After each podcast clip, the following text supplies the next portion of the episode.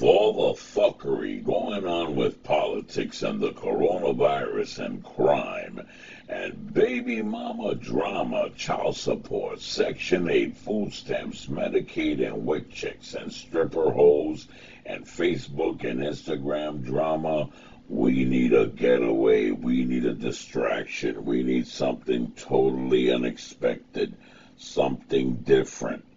So now I welcome you to Boricua's Playhouse.